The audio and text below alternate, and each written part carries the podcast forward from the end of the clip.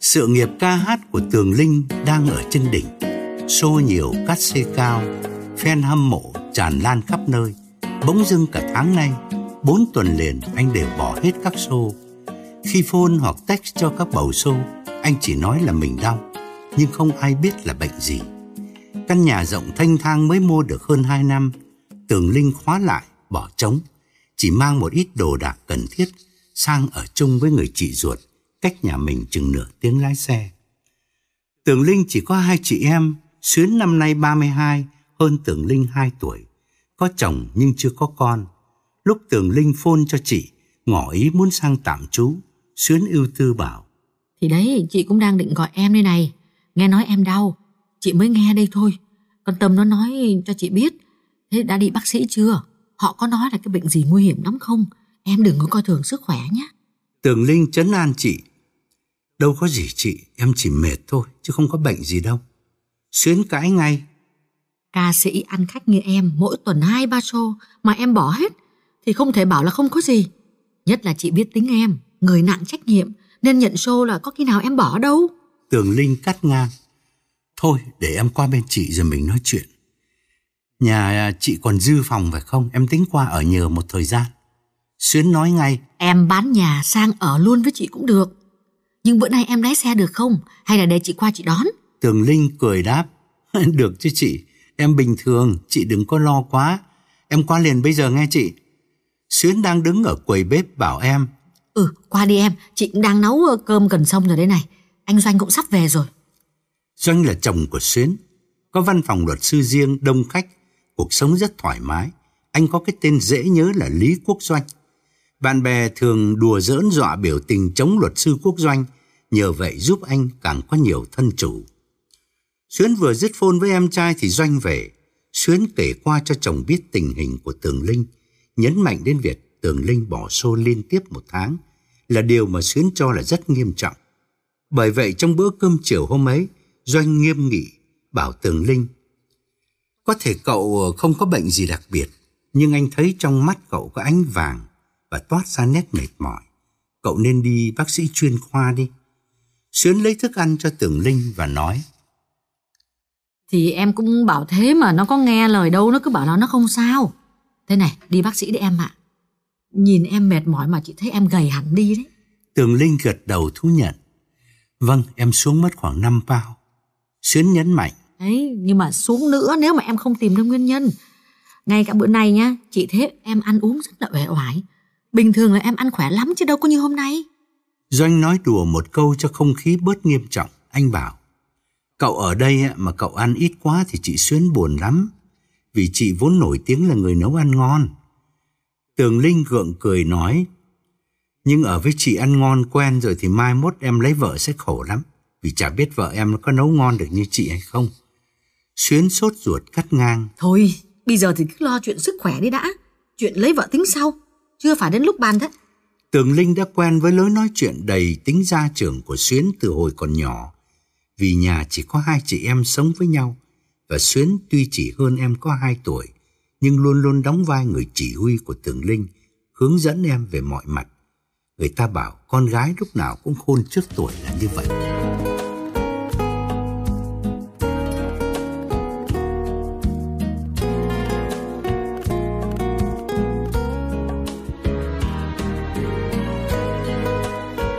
Sau bữa ăn có thêm một người bạn của Xuyến là Tâm đến chơi. Tâm là bạn của Xuyến chẳng những suốt 4 năm đại học, mà hơn thế nữa cả hai cùng tình nguyện dạy lớp Việt ngữ suốt mấy mùa hè. Cho nên dĩ nhiên Tâm biết rõ Tường Linh và bây giờ trở thành fan hâm mộ của Tường Linh. Bình thường Tâm ít có dịp gặp Tầm Linh để chụp hình đưa lên Facebook vì Tường Linh đã ở riêng, Tâm chẳng có cớ gì để ghé thăm. Hôm nay Xuyến báo cho Tâm biết Tường Linh về nhà mình và rủ Tâm sang họp mặt. Tâm vẫn thường đi coi show của Tường Linh, nhưng giữa đám đông đâu có trò chuyện gì được mặc dù là người quen cũ. Bản tính Tâm lại tự trọng không muốn dùng những hình ảnh cũ chụp chung với chị em Xuyến để đăng lên, chứng tỏ là mình quen thân với Tường Linh từ lâu rồi. Hồi mới lên đại học, Tâm hay ghé nhà Xuyến và có lần khen Tường Linh đẹp trai. Xuyến hỏi đùa. Thế mày có muốn làm em dâu tao không? Tâm Linh Hai cái tên ghép lại quá hay. Nhưng mà tao nói trước nha, là em trai tao hiền lắm á, mày đừng có bắt nạt ạ. Gọi Tường Linh là đẹp trai thì cũng không đúng. Anh chỉ vừa tầm, không cao không đẹp, chỉ có giọng hát hay và nhất là có duyên sân khấu. Trong xã hội luôn luôn có những chàng trai không đẹp nhưng quyến rũ, người ta gọi là số đào hoa. Tâm vốn không thích đàn ông nhỏ tuổi hơn mình, huống chi Tường Linh ngày ấy lại cũng đang đi học, chả có tương lai gì sáng giá, nên Tâm bảo. Ôi, tao đang có người yêu mà, mày đừng có xúi dại. Bây giờ thì Tâm đã 32, trải qua mấy mối tình nhưng chưa lập gia đình. Vì tuổi tác không tranh lệch bao nhiêu, nên Tâm không xưng chị với Tường Linh. Hễ nói chuyện với Tường Linh, thì nàng xưng tên mình và gọi tên Linh, bởi Nguyễn Tường Linh là tên thật.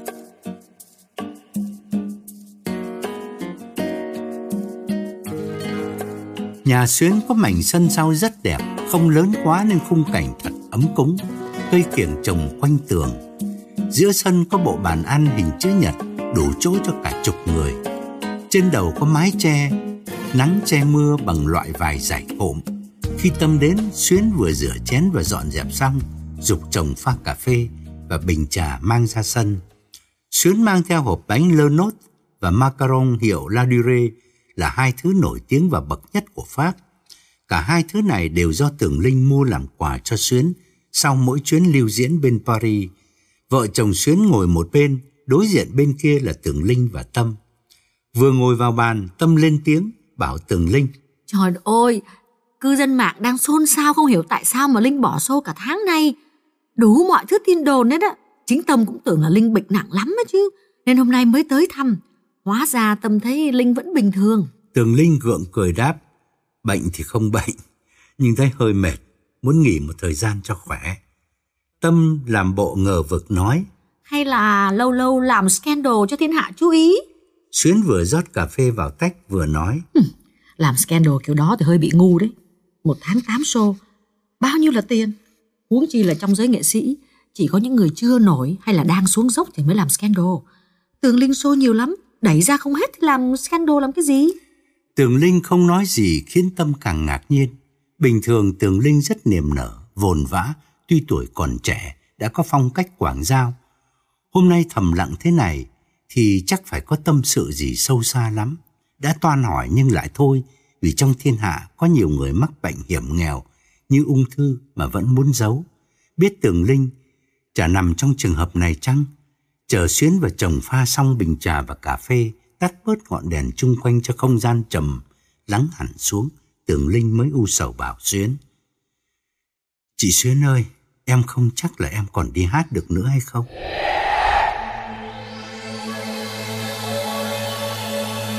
Mọi người đều tròn mắt nhìn Tường Linh, Xuyến hốt hoảng buột miệng kêu lên. Ơi, em nói cái gì mà ghê vậy? Đừng có nói những lời xui xẻo nó vận vào trong người á.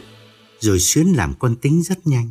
Chồng nàng học, chảy ra sứt vảy, mở văn phòng luật sư, đôi khi phải đem cả việc về nhà làm, rồi hì hục cạnh tranh quảng cáo, phụ trách luôn cả một pháp luật phổ thông trên TV. Vậy mà thu nhập một năm cũng chỉ tương đương với Tường Linh. Bây giờ nếu Tường Linh không đi hát nữa về nhà, làm cái gì để sống? Tâm tò mò hỏi. Ô, tại sao vậy Linh? Tại sao lại không đi hát được nữa? Đang lên như diều gặp gió mà năm nay thì mới có 30 thôi mà. Sao lại tính bỏ nghề? Ông anh rể chen vào một câu khôi hài cho không khí bớt căng thẳng. Anh đang tính bỏ nghề luật sư để đi hát, mà cậu nói thế thì chắc anh phải xét lại. Tường Linh khẽ nhếch mép cười, anh nhìn Xuyến ngồi đối diện và nghiêm trang hỏi. Chị Xuyến, chị có bao giờ tin là người ta bị hồn ma theo đuổi không? Xuyến lại kêu lên. Ôi trời, em ơi, em nói cái gì mà kỳ vậy? Hồn ma theo đuổi ai? Bữa nay sao mà nó toàn nói chuyện gì đâu không à? Này, tỉnh lại coi. Nghe nhắc đến hồn ma, tâm giật mình tự động ngồi xích lại gần Tường Linh hơn. Ông anh rể cũng ngạc nhiên vì Tường Linh bất ngờ đổi đề tài. Anh nói, người hâm mộ cậu đã quá đông rồi, bây giờ chả nhẽ lại còn có cả ma hâm mộ. Doanh tưởng đó chỉ là một câu nói đùa, nhưng không ngờ Tường Linh gật đầu đáp. Vâng, thế mới nói, người hâm mộ thì thường thôi, có gì đâu mà em phải nhắc đến. Em bị ma theo đuổi anh ạ. Tường Linh vừa dứt lời thì tình cờ một cơn gió bất ngờ thổi đến, làm mấy nhánh cây quệt mạnh vào mái lều.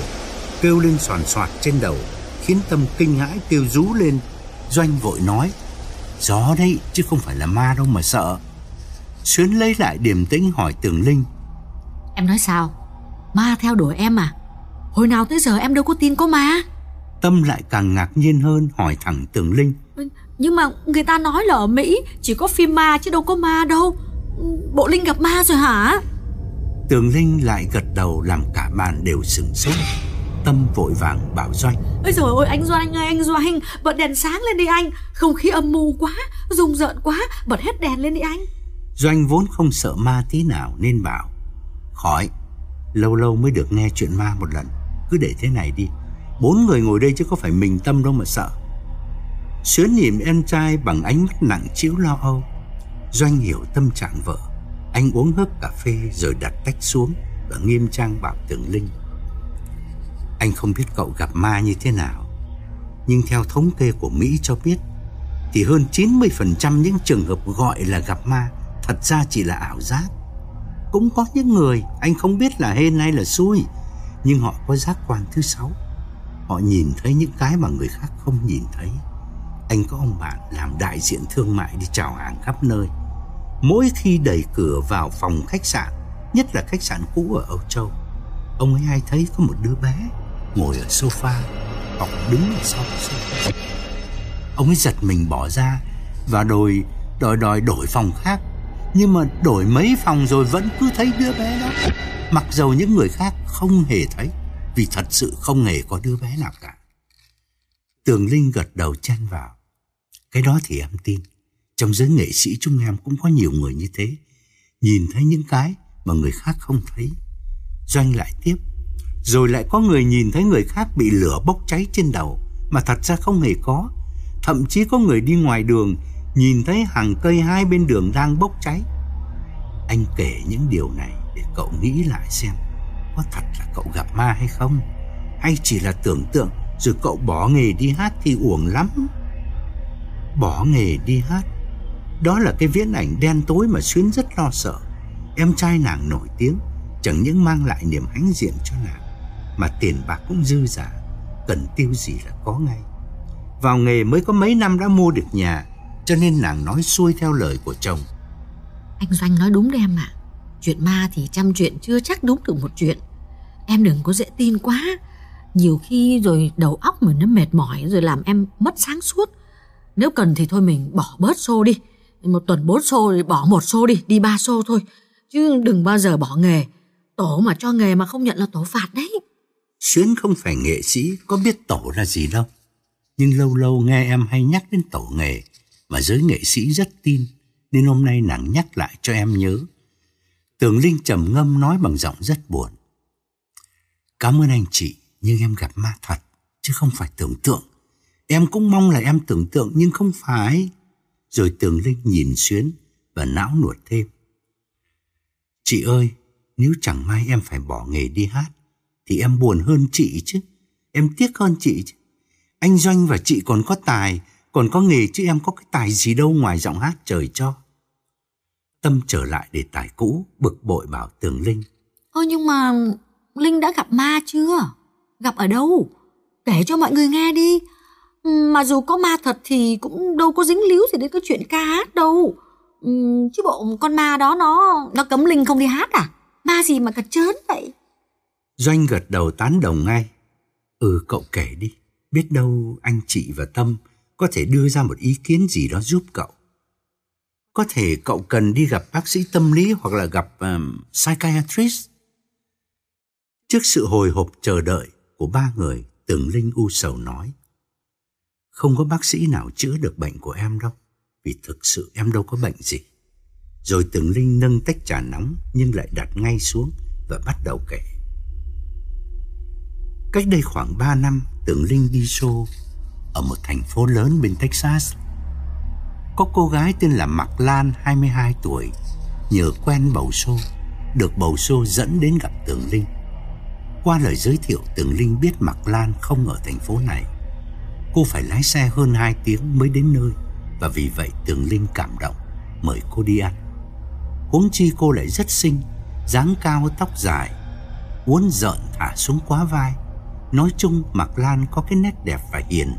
Của một hoa khôi tỉnh lẻ Hôm ấy là thứ sáu Tường Linh chả phải làm gì Vì tối mai thứ bảy 9 giờ mới bắt đầu chương trình dạ vũ Việc gặp gỡ fan hâm mộ như thế này là chuyện thường tình diễn ra gần như hàng tuần hay hàng tháng, không phải chỉ ở Mỹ mà khắp nơi trên thế giới.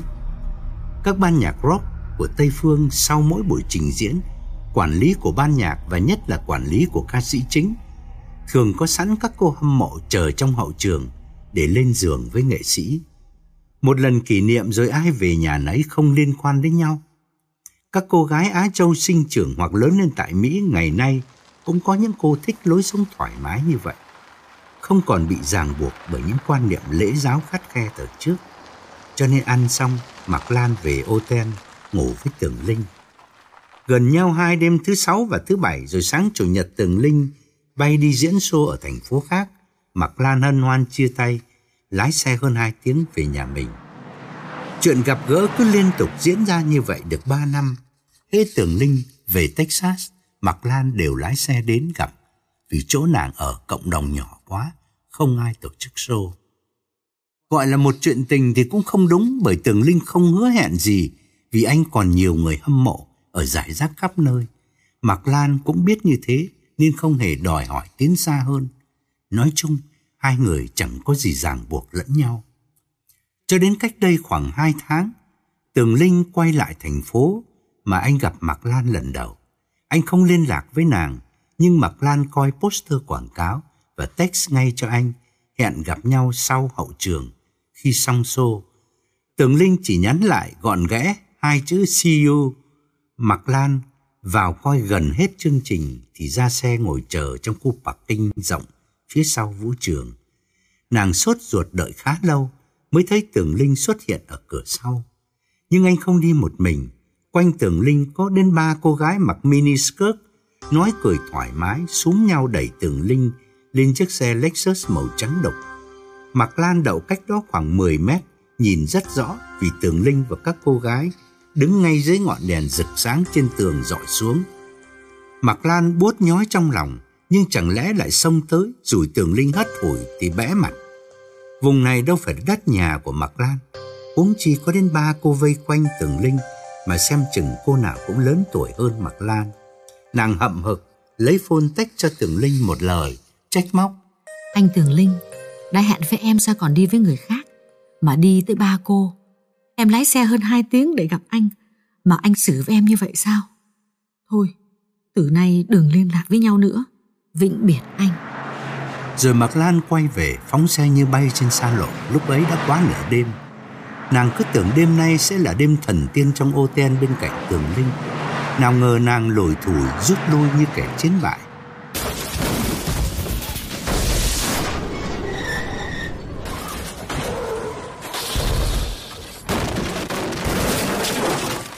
Khoảng 2 giờ sáng nàng gặp tai nạn trên xa lộ Vì lái xe vừa bất cẩn vừa thiếu tập trung lao xuống vực đá. Khá lâu mới có xe cứu thương tới, cho nên trên đường đến bệnh viện thì nàng chút hơi thở cuối cùng. Nhờ cái phone văng ra còn nguyên vẹn, cảnh sát và người nhà mới biết Tường Linh là người cuối cùng Mạc Lan liên lạc trước khi qua đời. Tường Linh kể đến đây tạm ngừng để uống hớp trà, xuyến bùi ngùi hỏi. Rồi em có đi đám ma cô ấy không? Tâm cũng chen vào. Ừ, Tâm cũng đang định hỏi Linh câu đấy đấy. Tường Linh mệt mỏi thở dài và phân trần. Lúc đầu em cũng định đi. Đây bay sang bên ấy có 3 tiếng rồi lái xe thêm 2 tiếng nữa để đến nhà cô ấy. Nhưng nói chuyện với ông anh và nhất là bà mẹ cô ấy, em không dám đi nữa. Họ lấy số phone của em từ cell phone của Mạc Lan gọi cho em liên tiếp. Chả nhẽ em không trả lời. Nhưng họ cứ làm như em là thủ phạm đã giết chết Mạc Lan. Doanh chen vào thì trong lúc tang ra bối rối tất nhiên họ muốn chút bớt những cái buồn phiền nên gay gắt với cậu. Có thể họ đã nghĩ lại. Tưởng Linh lấy cell phone, mở phần nhắn tin của Mạc Lan cho mọi người coi. Rồi anh mở luôn trang Facebook của Mạc Lan. Trong đó có bức hình lớn nàng chụp với Tường Linh lần đầu gặp gỡ. Xuyến chỉ thoáng nhìn đã mùi ngùi nhận xét. Ừ, con bé xinh quá, đẹp mà hiền, chết thật là uổng. Tâm cũng cắm đầu chăm chú nhìn và nối tiếc bảo. Định mệnh thì lắm khi nó vô lý lắm cơ. Nhưng mà biết làm sao bây giờ? Tường Linh lấy lại cái phone và bảo Xuyến. Vì cô ấy viết ba cái chữ là vĩnh biệt anh Cho nên gia đình cô ấy cho rằng Cô ấy tự tử vì em Họ phỏng đoán rằng khi tách cho em, Cô ấy đã có ý định tìm cái chết rồi Nghĩ như vậy cho nên bà mẹ cô ấy chửi em như sát mũi vào mặt Còn đòi thưa em ra tòa Doanh nói đùa, Cậu nói với bà ấy là cậu có luật sư nhà, Cãi miễn phí, đừng có thưa Thật ra thì làm sao thưa cậu được Xuyến suy nghĩ một chút rồi nói với Tường Linh. Thì thật ra thì em đâu có trách nhiệm trực tiếp về cái chết đó đâu. Nghĩa là em không có gây ra cái chết của bạc Lan. Nhưng mà tại vì em hẹn cô ấy, rồi rồi lại ham vui đến với người khác, khiến cô ta buồn phiền đâm ra là lái xe bất cẩn và vì bất cẩn nên nó xảy ra tai nạn. Xuyến quay sang hỏi ông chồng luật sư. Ừ, em nói như vậy có đúng không anh? Doanh gật đầu nhìn Tường Linh đáp. Đúng, nếu cậu có trách nhiệm thì cảnh sát đã đến mời cậu đi thẩm vấn rồi. Xuyến nói tiếp. Thì đấy thì gia đình cô ta đọc cái trách cuối cùng của, của cô ta viết cho em. Tất nhiên là người ta con người ta mà người ta sót, người ta thương, người ta tiếc đâm là đổ hết tội cho em. Cho em là kẻ phản bội mặc Lan cho nên cô ấy mới cố ý tìm cái chết. Nhưng mà ngay cả cái việc mà mà xe cô ấy lao xuống vực thì cũng không thể biết được là cô ấy cố ý lao hay là chỉ là tai nạn. Có điều gia đình người ta đau lòng vì mất con cho nên chút hết giận hờn vào em. Tường Linh nói, vâng, chính vì vậy em không dám đến dự đám tang khi mà cả nhà còn đang tức giận. Phải nói là căm thù em mới đúng. Em định chờ chuyện nguôi ngoai bớt, em sẽ bay đến. Nếu không gặp gia đình cô ấy, thì ít ra cũng ra mộ, đặt vòng hoa tưởng niệm.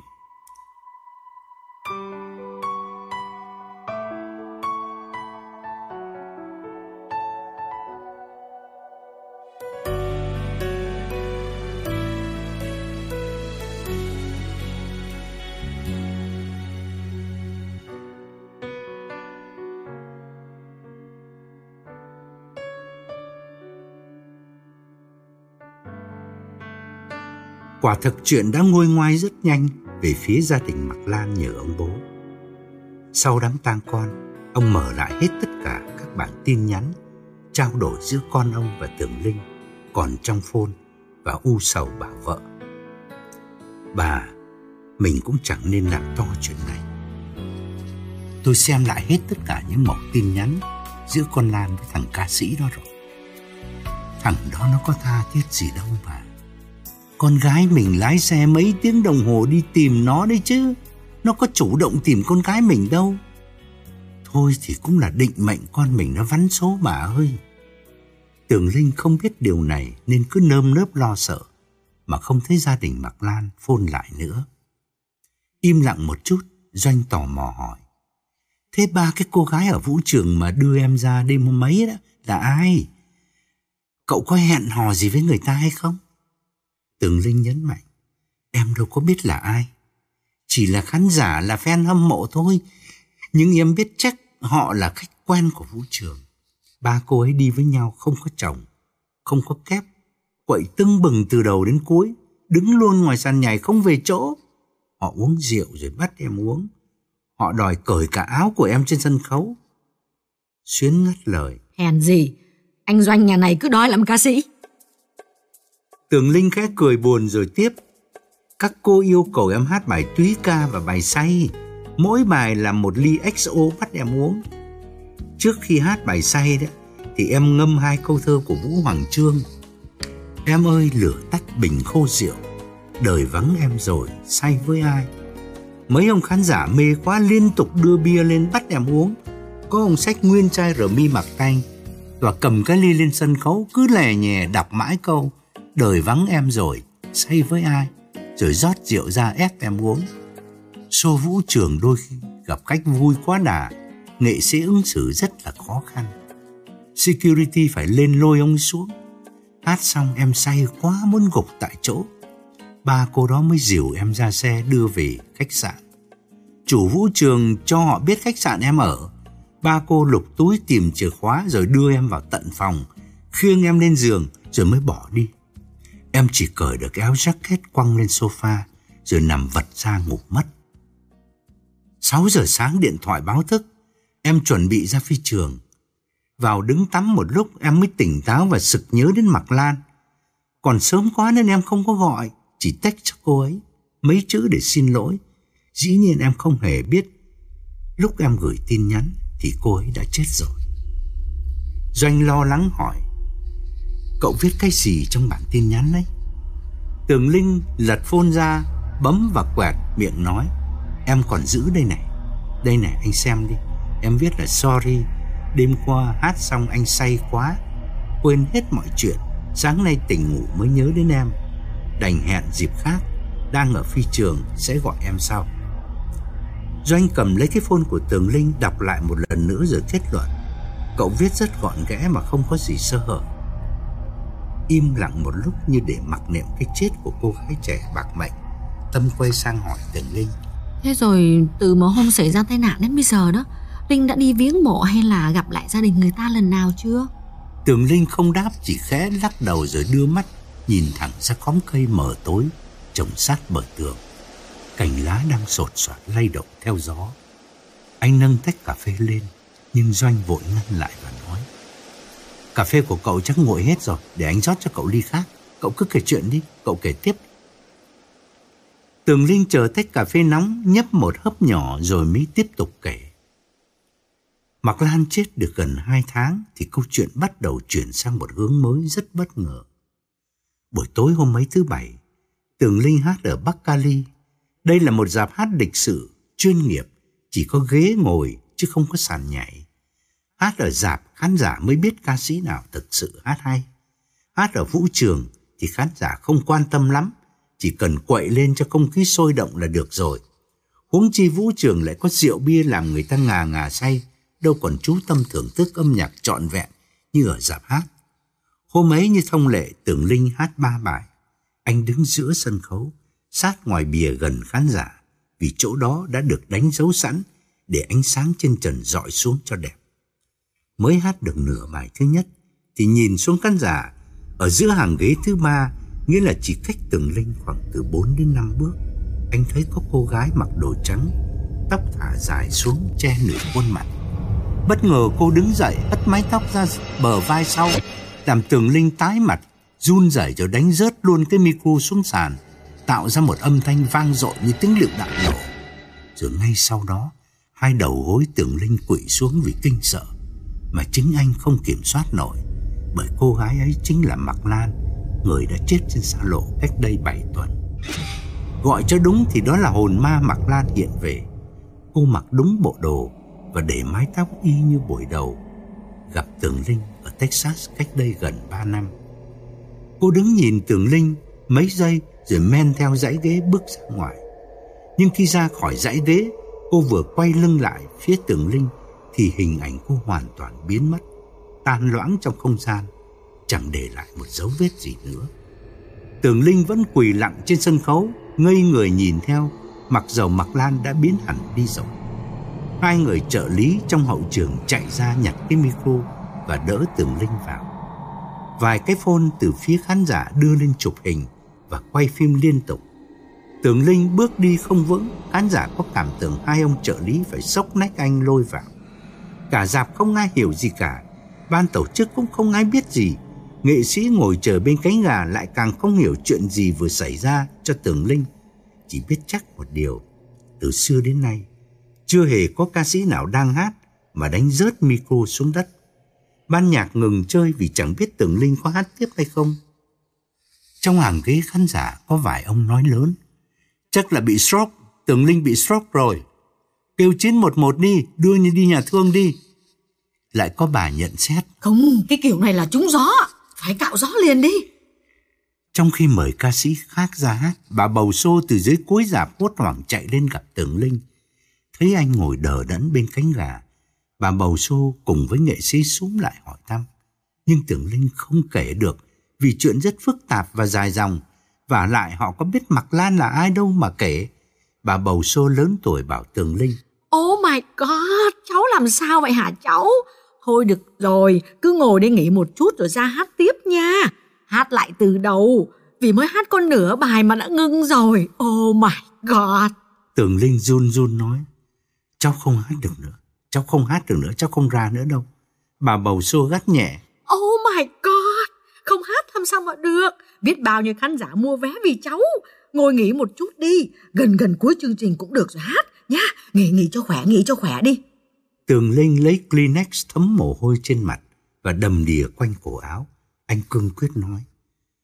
Cô cho ca sĩ khác ra hát thêm bài đi. Cháu không hát được nữa đâu.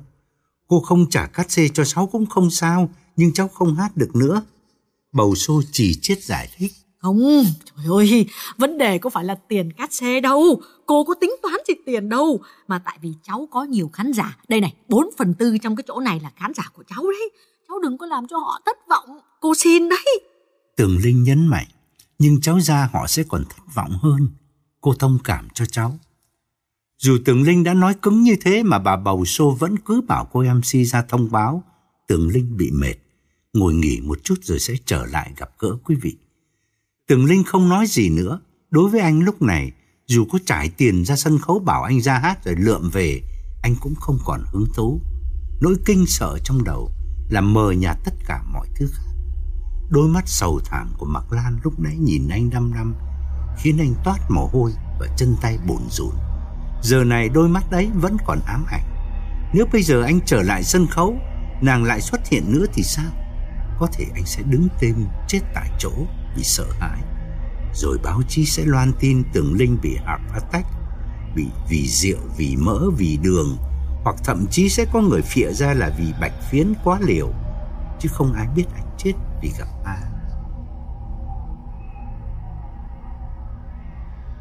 Ngồi một lúc lấy lại điềm tĩnh, tưởng Linh đứng dậy, nép sau tấm màn ở cánh gà nhìn ra khán giả.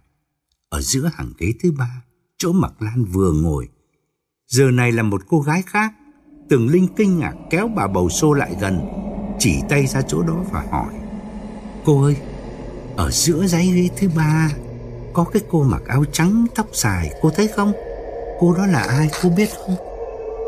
Bà bầu xô gật đầu đáp ngay. Ơ hay, còn Lan chứ ai Khách quen của cô đấy Không có show nào mà nó vắng mặt cả Nó còn trẻ mà nó làm chủ mấy tiệm nèo Nó giàu lắm Mà lâu lâu nó còn bảo trợ show cho cô nữa à, à, Cháu muốn cô giới thiệu thì cô giới thiệu cho Nghe tên Lan tưởng Linh càng giật mình hỏi Cái gì Lan? Ngọc Lan hay là... là... Bà bầu xô trả lời ngay Không, nó là cái gì? À, nó là Bạch Lan Bạch Lan Võ, họ họ Võ Ch Cháu muốn gặp hả? Tường Linh chỉ chiết giải thích. Vâng, cháu cần gặp cô ấy để hỏi thăm một chuyện quan trọng. Bây giờ cô text cho cô ấy, bảo cô ấy vô hậu trường cho cháu gặp. Sau xô cũng được mà vào ngay bây giờ thì lại càng tốt. Bầu xô đang cần lấy lòng tưởng Linh để anh ra hát trở lại cho nên lôi cell phone ra và nhắn tin ngay cho người khách quen. Mười phút sau Bạch Lan đi cửa hông vào sân khấu. Nhân viên bảo vệ vì đã quá quen mặt cô và biết cô thân với bầu xô nên không thèm chặn lại hỏi. Vì tiếng ca tiếng đàn đều lớn, bà bầu xô phải khoác vai Bạch Lan và ghé sát tai, nói bà bảo Lan này, Tưởng Linh nó muốn gặp em đấy. Bạch Lan rất ngạc nhiên vì bất ngờ. Chính cô là người rất hâm mộ Tưởng Linh, mà giờ nghe Tưởng Linh cần gặp cô, làm cô rất cảm động dù chưa biết gặp để làm gì. Tưởng Linh đứng dậy, tiến nhanh lại bên cô. Nhưng tiếng nhạc lớn quá nên anh lại phải lôi cô ra hẳn bên ngoài cửa hông, khép cánh cửa sắt lại rồi nói. Anh xin lỗi làm phiền em. Em đang coi dở chừng mà mà bắt em vào đây. Bạch Lan cô gái miền Nam xua tay tươi cười đáp. dạ không sao đâu anh. Anh hỏi thăm là em vui lắm rồi. Tường Linh nghiêm mặt nhấn mạnh từng chữ. Từ đầu chương trình tới giờ em vẫn ngồi tại chỗ hay có đứng dậy đi ra ngoài không? Bạch Lan ngơ ngác nhìn Tường Linh đáp. Ờ, thì nào giờ em vẫn ngồi chỗ đó mà, ghế đó ghế của em. Em mua đứt cái ghế rồi đó. Đoán là cô chưa hiểu ý mình, Tường Linh nhắc lại. Em có đứng dậy đi ra ngoài không? Nghĩa là em có rời cái chỗ đó lúc nào chẳng hạn như là đi restroom, đi mua thức ăn, nước uống có đi đâu không?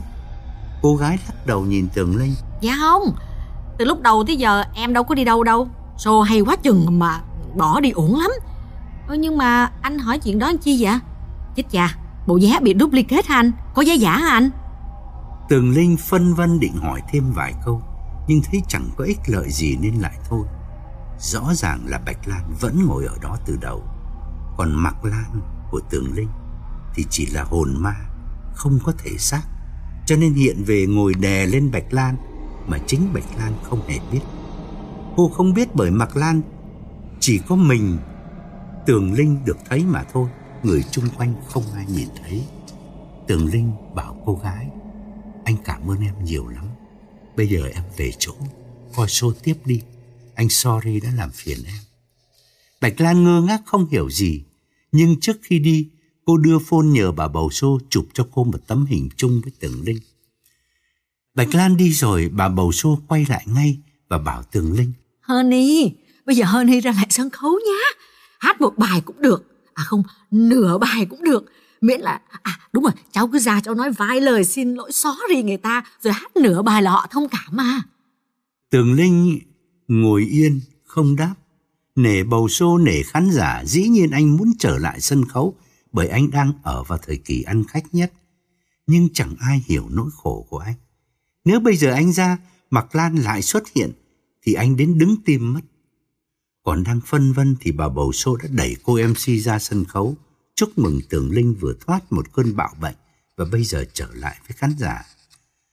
Tường Linh đành miễn cưỡng đi ra, anh chỉ hát một bài thôi, nhưng bà bầu vì chiều anh và chiều khán giả nên bà lấy năm bó hoa hồng và nhờ năm cô khán giả trẻ lên tặng Tường Linh sau khi anh hát.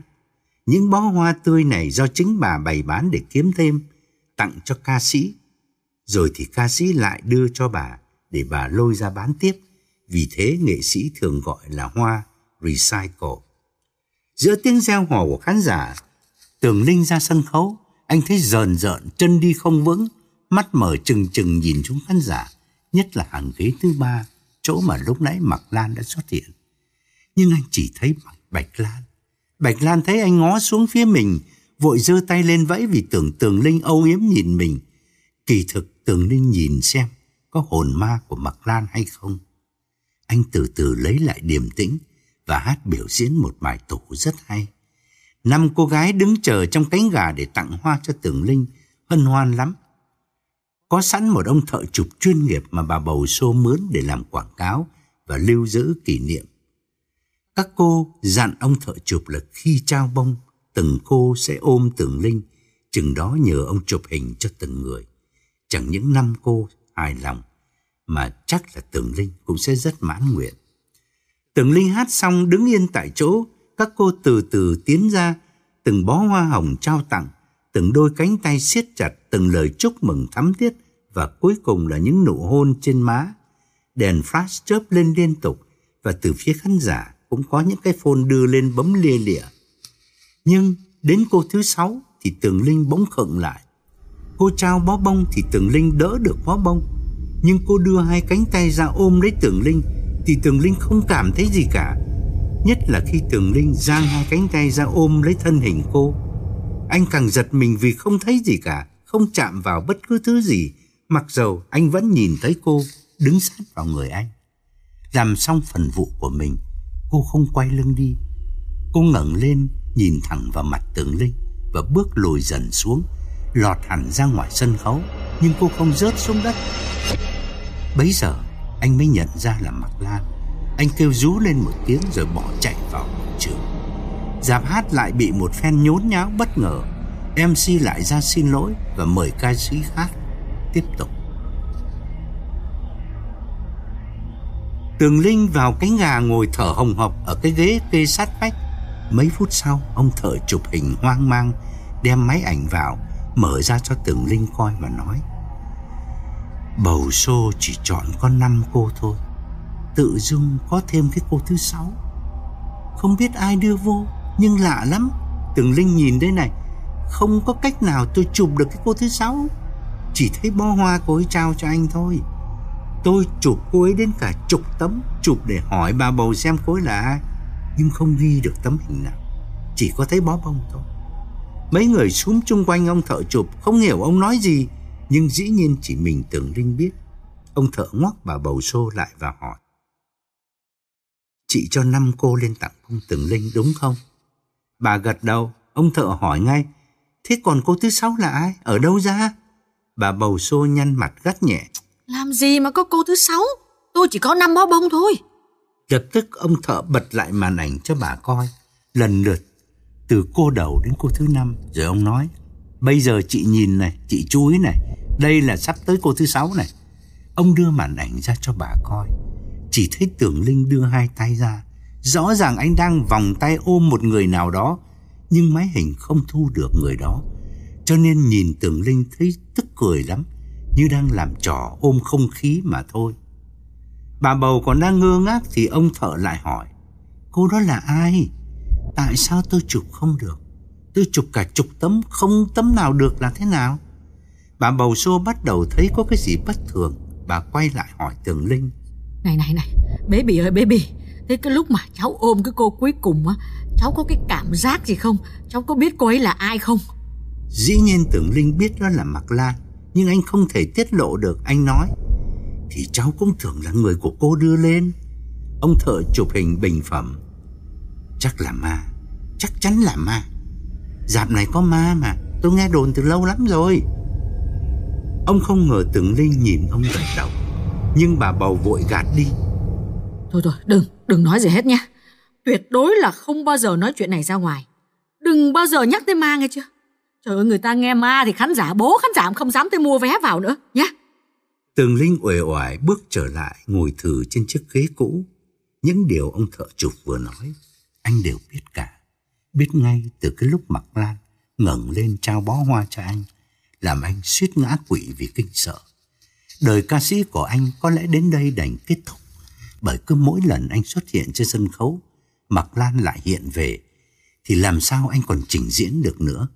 Huống chi hai lần nàng về trước mặt Tường Linh, khuôn mặt của nàng không còn bình thường như lúc còn sống. Trái lại, nó xanh xao nhợt nhạt và nhất là đôi mắt sầu thảm. Tưởng Linh không dám nhìn.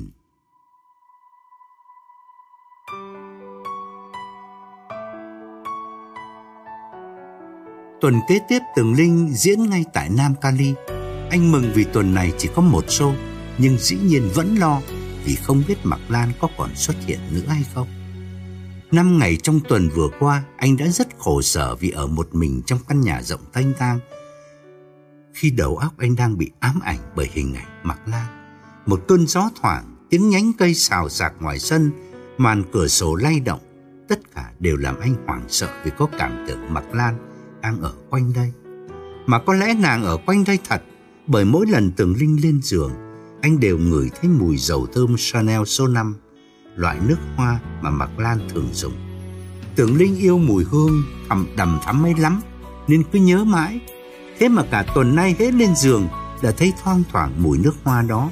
Suốt cả tuần nay, anh không ngủ trọn giấc, nét mặt mệt mỏi hốc hác.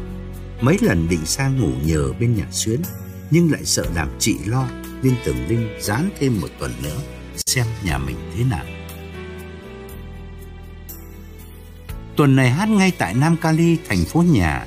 Dạp rất đẹp và gọn chỉ có 1.200 chỗ. Và vé đã sold out. Tường Linh hồi hộp lắm. Một tuần qua rồi chẳng biết hôm nay sẽ ra sao. Anh nơm nớp chờ đợi. Nhưng lúc ra sân khấu, dĩ nhiên anh vẫn cố tỏ ra bình thường. Tươi cười với khán giả và đưa mắt nhìn quanh, tứ phía xem Mạc Lan có trong đám đông hay không. Rất may mọi chuyện đều êm xuôi. Anh hát chọn một bài không có chuyện gì xảy ra. Hát xong bài thứ nhất, anh xuống khán giả theo yêu cầu của bà bầu xô bởi rất nhiều người muốn chụp hình selfie với Tường Linh làm kỷ niệm. Từ ngày có Facebook, nghệ sĩ trở nên vất vả vì khán giả nào gặp cũng đòi chụp hình, nhất là những người đa ăn khách như Tường Linh. Anh cứ việc cầm micro hát, khán giả sẽ đứng kế bên, giơ cell phone ra trước mặt rồi tự chụp. Nó tạo cảm giác thân tình và thoải mái. Gần hết bài, anh đang sắp trở lại sân khấu, thì có cô gái níu anh lại và bảo Anh ơi, cho em chụp tấm hình chót đi anh, em từ xa đến. Dĩ nhiên Tường Linh không trả lời vì anh vẫn đang hát. Anh đứng lại, tay trái cầm micro, tay phải quàng vai qua cô gái và cùng nhìn vào màn ảnh cell phone. Nhưng anh giật thoát mình sửng sốt vì trong màn ảnh nhỏ của iPhone đó khuôn mặt kề sát bên anh là khuôn mặt của Mạc Lan. Anh hốt hoảng quay lại nhìn cô gái đứng bên cạnh, đang chụp chung với mình, thì rõ ràng khuôn mặt lại hoàn toàn khác. Là một cô gái khác không giống Mạc Lan chút nào. Nhìn lại trong màn ảnh thì lại vẫn là Mạc Lan. Tưởng Linh kinh hãi suýt lại đánh rơi micro, anh vội vã bỏ chạy lên sân khấu, nhưng khán giả hoàn toàn không biết gì, chỉ tưởng rằng hết bài thì anh đi lên. Anh ở lại trên sân khấu, hát bài thứ ba theo đúng chương trình, nhưng giờ này anh lúng túng, hoảng loạn đến nỗi thường xuyên quên lời và nhiều lần chật nhịp làm ban nhạc phải phì cười vì chuyện này chưa bao giờ xảy ra với Tưởng Linh. Như vậy là hai tuần liền Mạc Lan về với Tưởng Linh và chỉ về khi anh trình diễn. Như thế có thể gọi đây là chuyện bóng ma trong nhà hát. Tưởng Linh mệt mỏi lắm, cả thể xác lẫn tâm hồn. Anh không biết tính sao, càng gần đến ngày cuối tuần là càng thêm lo. Sang tuần thứ ba, Tưởng Linh đi show tại một casino mới mở ở miền đông nước Mỹ. Giạp hát vừa hoàn tất rất sang trọng. Đúng là một loại performing art center thiết kế toàn hảo cho âm thanh, tầng chính 2.000 chỗ, tầng lầu 500. Nghệ sĩ ai cũng thích loại dạp hát này. Trưa thứ bảy Tường Linh đến, 3 giờ chiều vào dạp tập dượt. Trên sân khấu chỉ có ban nhạc và ca sĩ. Trong dạp thì hoàn toàn trống vì cửa dạp còn khóa chưa cho khán giả vào. Tường Linh vốn lười tập dượt vì anh hát đại đa số là bài cũ, nhưng hôm nay anh gặp ban nhạc lạ, không dợt không được. Anh bước ra, dặn dò ban nhạc vài câu, rồi bắt đầu hát. Anh hài lòng nhìn xuống những hàng ghế đỏ rất mỹ thuật đều đặn trước mặt. Anh hát gần hết bài, thì quay lại, đưa tay làm hiệu cho ban nhạc, để dặn họ đến khúc đó thì chậm lại. Khi anh quay ra thì tưởng Linh giật mình thấy có cô gái mặc đồ trắng ngồi ở trên lầu. Cái hình ảnh duy nhất đấy, nổi bật lên giữa các hàng ghế đỏ đập vào mắt tưởng Linh. Anh khựng lại không ngát được nữa, vì anh chố mắt nhìn và nhận ra Mạc Lan. Thấy anh, tự dưng ngừng hát và đứng chôn chân tại chỗ. Ban nhạc có người nhắc, hát đi chứ Tường Linh, vô lại từ đầu đi, còn tới năm ca sĩ nữa đang chờ giật. Ban nhạc nhắc lại hai ba lần tưởng Linh mới tỉnh lại và quay đầu lại, nhìn ban nhạc xin lỗi. Lúc anh quay ra thì Mạc Lan đã biến mất, dạp hoàn toàn trống vắng. Anh đứng lặng một lúc khá lâu rồi nhường sân khấu cho ca sĩ hát để vào bên trong cánh gà ngồi nghỉ. So với mấy lần hiện về với tưởng Linh trong ba dịp cuối tuần thì lần này là nhẹ nhàng nhất. Nàng chỉ cho tưởng Linh thấy lúc anh tập dợt mà cũng chỉ thấy xa xa tuốt trên lầu hai. Rồi suốt trong xô, tưởng Linh cứ nơm nớp lo âu nhưng nàng không xuất hiện nữa. Nhưng dù nhẹ đến đâu thì mỗi khi nàng về cũng đều làm Tường Linh mất ăn mất ngủ và nhất là ảnh hưởng nặng nề đến nghề nghiệp của anh. Kể đến đây Tường Linh dừng lại một chút rồi nói Kể ra thì em vẫn còn may Mạc Lan chưa đẩy em vào đường cùng Cô ấy chỉ hiện về trong giảm hát, Giữa chỗ đông người. Chứ nếu khi em ở nhà một mình mà cô ấy hiện hồn về, Thì có thể em đã đứng tên chết rồi. Cả bàn cùng im lặng lo âu, Tưởng Linh lại nói tiếp. Chị Xuyến, Chị bảo em làm gì bây giờ? Tình trạng này kéo dài thì em không thể đi hát được nữa. Mà có dáng cố đấm ăn xôi thì cũng dở hẳn đi vì bị chia trí, bị lo âu Rồi cuối cùng khán giả cũng đuổi em vô thôi. Vừa nói Tường Linh vừa lấy bức hình chụp Anh ôm bó hoa khán giả tặng. Bức hình mà ông thợ chuyên nghiệp in ra cho anh làm kỷ niệm. Anh đặt tấm hình lên bàn. Tâm vội lấy cell phone làm đèn pin chiếu xuống. Tường Linh chỉ vào tấm hình và nói Chị nhìn rõ đi. Rõ ràng hai cánh tay em đang hắc người ta đang ôm người ta Nhưng có thấy ai đâu? Tức là em đang ôm con ma. Ông thợ chụp chuyên nghiệp chụp cả Chụp cả chục tấm như nhau. Cô ấy đứng ngay trước mặt Mà ông ấy không chụp được. Tâm nhìn chăm chú tấm hình rồi ưu tư nói Trời ơi ghê quá. Nghĩa là Linh thực sự có ôm một cô gái Mà không ngờ cô ấy lại là ma. Tường Linh gật đầu nhấn mạnh Ôm trên sân khấu trước mặt gần ba ngàn người. Tâm lắc đầu than Eo ơi thời bây giờ mà còn ma Kể cũng lạ quá Doanh nghiêm nghị chen vào Ma tức là hồn người chết chưa siêu thoát Như vậy thì thời nào mà không khó Xuyến ngẫm nghĩ một chút rồi bảo Tường Linh Uhm, theo một cuốn sách Mỹ mà chị đọc thì chị thì lại hiểu như thế này. Có nghĩa là trước khi chết, tâm trí Mạc Lan đang chứa đầy hình ảnh của em vì tức giận. Rồi bất ngờ cô ấy đi sang thế giới bên kia, vẫn mang theo hình ảnh của em chưa kịp xóa. Vì vậy mới hiện về với em, như anh Doanh vừa nói này. Dân gian chịu ảnh hưởng Phật giáo, thường cho rằng hồn ma chưa siêu thoát, chưa tái sinh trong kiếp luân hồi. Lúc nào cũng có những linh hồn vất vưởng như thế, cho nên mới có ngày rằm tháng 7 người ta cúng các vong hồn đó. Tâm gật đầu cười bảo Xuyến. Mày nghỉ dạy lớp Việt ngữ lâu rồi mà vẫn còn thuộc bài gớm. Xuyến nhìn Tâm gật đầu. Ngày ấy cả hai đứa bảo nhau đi dạy tiếng Việt là để chính mình khỏi quên tiếng mẹ đẻ. Ngừng lại một chút, Xuyến dành mạch dặn em. Chị thì chỉ đề nghị như thế này. Có hai việc em nên làm. Chả biết là có giúp gì được em hay không nhưng mà cứ làm thử xem sao. Thứ nhất á, là em em lập bàn thờ cho Mạc Lan ngay tại nhà em. Nhà em rộng, lấy một cái phòng nhỏ dành cho cô ta. Em cứ rửa một cái tấm hình nào đó của cô ấy trong phone của em phóng to lên rồi đặt trên bàn thờ, cắm bông, cắm nhang đầy đủ. Thứ hai nữa là quan trọng hơn á, em phải bay đi Texas, đi viếng mộ cô ấy, gặp gia đình người ta. Ừ, chứ không cần thiết là gặp chính cô ấy. Mà với chị cái quan trọng nhất là em phải lên chùa nhờ các thầy làm lễ cầu siêu cho cô ấy. Lúc đấy chị hy vọng là hồn cô ấy siêu thoát thì sẽ không còn về và hiện về với em nữa. Xuyến đang nói dở thì giật mình vì tiếng phôn reo, phôn của Tâm. Nàng nhìn đồng hồ và bảo Xuyến. Ôi thôi chết, không ngờ nửa đêm rồi, thôi tao phải về. Anh Doanh, bật đèn lên, hết chuyện ma rồi. Mọi người cùng đứng dậy, Tâm quay sang, dang rộng hai cánh tay ôm lấy Tường Linh. Để từ giã, nàng nói.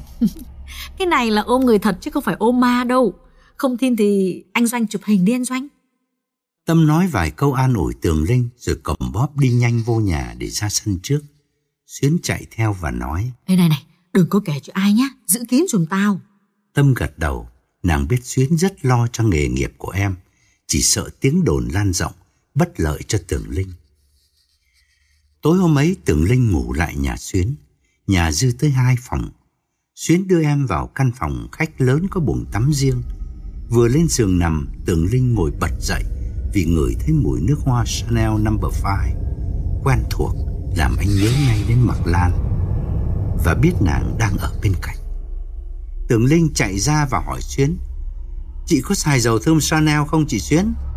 Xuyến đang đứng ở quầy bếp quay lại đáp Ừ, chị và anh Doanh là xài Gucci thôi à Tường Linh không nói nữa chậm rãi quay vào phòng và lên giường nhắm mắt lại. Hình ảnh Mạc Lan lại đến với anh, làm anh man mác cảm thấy hối hận. Mặc dù thật sự anh chẳng có lỗi gì về cái chết của nàng. Hôm sau, hai chị em trở về nhà Tường Linh, lập bàn thờ cho Mạc Lan, rồi xuyến đưa em lên chùa gặp thầy trụ trì xin lễ cầu siêu cho Mạc Lan liên tục suốt một tuần. Tường Linh còn đi xa hơn nữa, quyết định xuống tóc, ăn chay niệm Phật và thông báo cho các bầu xô biết anh sẽ nghỉ xô đúng một năm. Anh không nói lý do. Vài người quen thân biết anh xuống tóc chỉ nói với nhau là Tường Linh đang nguyện một điều gì đó. Xuyến ủng hộ ngay quyết định của em. Nàng bảo Năm nay em mới 30, đường đời còn dài. Một năm qua nhanh lắm em. Lưỡng lự mãi rồi Tường Linh quyết định tìm về thành phố nhỏ của Mạc Lan. Trước đó anh đã kiếm được một người biết rõ thị trấn này, biết gia đình Mạc Lan và biết nơi nàng an nghỉ. Nhớ lời Xuyến, anh chỉ tìm mộ Mạc Lan mà chẳng cần tìm thăm gia đình cô. Cơ sở, sợ lôi thôi. Anh thuê xe lái vào Nghĩa Trang đem theo nhang đèn và hai bình bông thật lớn. Mộ chưa xây, chỉ mới cắm tấm gỗ ghi tên năm sinh và năm mất. Tự dưng làm nước mắt anh trào ra chan chứa. Tình cờ ba Mạc Lan lại xuất hiện đúng lúc. Tay ông đang cầm cái thước dây. Vừa thấy Tường Linh, ông nhận ra ngay. Dù anh đã xuống tóc và đội nón vải, ông nhìn anh dịu dàng hỏi. Cậu là ca sĩ Tường Linh, là người làm cho con gái tôi tử nạn, đúng không? Tường Linh giật mình nhưng tự chấn tĩnh ngay vì thấy ông không gay gắt. Anh lễ phép đáp. Dạ thưa bác, Mạc Lan mất, con đau lòng lắm, con xin phân yêu cùng gia đình bác. Thật tình thì Thì hôm đó con say quá, con không nhớ là Mặc Lan đến vũ trường để chờ con. Ông bố cắt ngang. Chuyện đã qua rồi, tôi không muốn nhắc lại nữa, chỉ thêm đau lòng. Nhưng mà cậu từ Cali lặn lội qua đây thăm mộ nó. Như vậy thì cậu cũng đã có tâm lòng. Tường Linh cảm động nói. Thưa bác, con đã lập bàn thờ Mặc Lan ở nhà con. Hôm nay con đến đây để xin bác cho phép con xây ngôi mộ cho Mặc Lan. Đó là lòng thành của con, xin bác đừng từ chối. Bác phát thảo theo ý bác, kích thước thế nào cũng được, mộ bia bằng loại đá nào là tùy bác chọn. Đây là chút kỷ niệm của con với Mạc Lan, bác cho con biết chi phí, tuần sau con lại xuống gặp bác. Ông bố gật đầu, tưởng Linh hân hoan, chào từ giã vì trời cũng đã về chiều.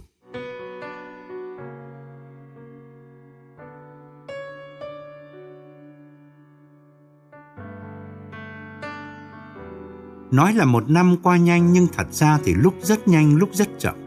Anh ở nhà thường xuyên, đọc sách nghe nhạc, thỉnh thoảng sang nhà xuyến họp mặt gia đình. Anh không cô đơn vì nghệ sĩ thường xuyên đến chơi hoặc phôn hỏi thăm. Xuyến lại sợ em buồn vì quá dư thì giờ, nàng thường mang sách qua cho Tưởng Linh đọc và khuyên em lâu lâu nên lên chùa. Nhưng Tưởng Linh ngại đi, phân trần với Xuyến. Chị ạ, ai cũng biết em, em lên chùa là người ta xuống lại. Vô tình chỉ làm mất cái tôn nghiêm của chùa thôi. Thật ra thì Tường Linh bị ảnh hưởng vì rất thích câu chuyện của vua Trần Thái Tôn chép trong Đại Việt Sử Ký Toàn Thư. Vua bị Thái sư Trần Thủ Độ cưỡng ép những điều vô lý quá. Buồn giàu vua mới bỏ lên chùa Yên Tử. Thiền sư Phù Vân ra đón hỏi vua. Bệ hạ ở triều đình quyền cao chức trọng đã đến tột đỉnh bệ hạ còn lên tìm gì trên núi hoang vu này? Vua nói, quyền cao chức trọng mà làm gì? Rồi cuối cùng cũng chỉ là vạn pháp quy không, tất cả đều là vô thường. Nay ta muốn lên núi để tìm Phật. Nhà sư đáp, trong núi vốn không có Phật. Phật ở ngay trong tâm của mỗi người. Giữ được cái tâm trong lặng, giác ngộ được cái tâm ấy, chính là tìm thấy Phật rồi. Còn cần phải đi đâu nữa? Tường Linh hiểu một cách đơn giản rằng tất cả lý thuyết của nhà Phật đều tiệu chung chỉ là chữ tâm. Tâm phải thiện thì mới tìm thấy sự bình an của cuộc sống. Và anh rất vui với cái khám phá đơn giản này. Bạn bè thăm hỏi nhiều nhưng tưởng Linh chưa hề kể chuyện Mạc Lan với ai. Tuy nhiên cũng có người loan tin anh hối hận vì có người ái mộ tự tử vì anh. Làm anh phải nhập thất sám hối. Anh cũng chẳng cải chính. Rồi thời gian cũng qua đi, suốt một năm không đặt chân vào giảp hát. Ngày đầu tiên trở lại, Tường Linh hồi hộp lạ thường. Hồi hộp vì tái ngộ khán giả đã đành, mà nhất là hồi hộp vì chẳng biết Mạc Lan đã buông tha anh chưa. Anh trở lại show đầu tiên hát cho chùa, tiền cắt xê sẽ cúng hết cho chùa. Đứng bên ông sân khấu chờ MC giới thiệu, Tường Linh thấy tim mình đập thình thịch, còn hơn cả ngày đầu tiên lên sân khấu. Rồi anh bước ra giữa tiếng vỗ tay vang dội Vì vắng bóng đã cả năm Và nhất là vì khán giả Phật tử biết anh hôm nay hát free cho chùa anh cất tiếng hát Nhưng trong lòng vẫn lo lắng Vẫn đảo mắt nhìn quanh tứ phía khán giả. Hết bài thứ nhất Anh tạm an lòng Vì Mạc Lan không xuất hiện nữa. Anh tự tin hơn Hát luôn hai bài nữa Và quả thật Mạc Lan đã buông tha anh Như lời anh xin với nàng suốt năm qua Sau khi xây mộ. Sau phần trình diễn bình an vô sự, Tưởng Linh chạy ngay ra bên hông giạp, gọi phone cho Xuyến để hân hoan báo tin mừng. Xuyến thở phào nhẹ nhõm nói. Trời ơi, cảm ơn trời Phật, cảm ơn các thầy đã làm lễ cầu siêu cho Mạc Lan. Như vậy là từ nay em có thể đi hát lại được rồi. Tường Linh bồi ngồi nói. Vâng, từ nay em sẽ ghi nhớ ngày rỗ của Mạc Lan hàng năm. Im lặng một chút, Xuyến tha thiết thêm. Mà này, dù sao đi nữa, em cũng cần rút kinh nghiệm cho cuộc sống. Em còn trẻ lại nổi tiếng, tất nhiên là có rất nhiều fan hâm mộ. Nhưng mà lúc nào cũng phải cẩn thận, đừng buông thả thừa thải quá, có ngày lụy vào thân đấy. Tường Linh xin lỗi đã làm chị lo âu, rồi anh cúp phone quay vào dạp. Hôm nay chẳng những anh sẽ hát nhiều hơn, mà còn thỉnh về một pho tượng ngọc Phật, mà anh tin là sẽ đem an bình cho cuộc sống. Giống như hôm nay, anh đã tìm lại được sự bình an dưới mái chùa.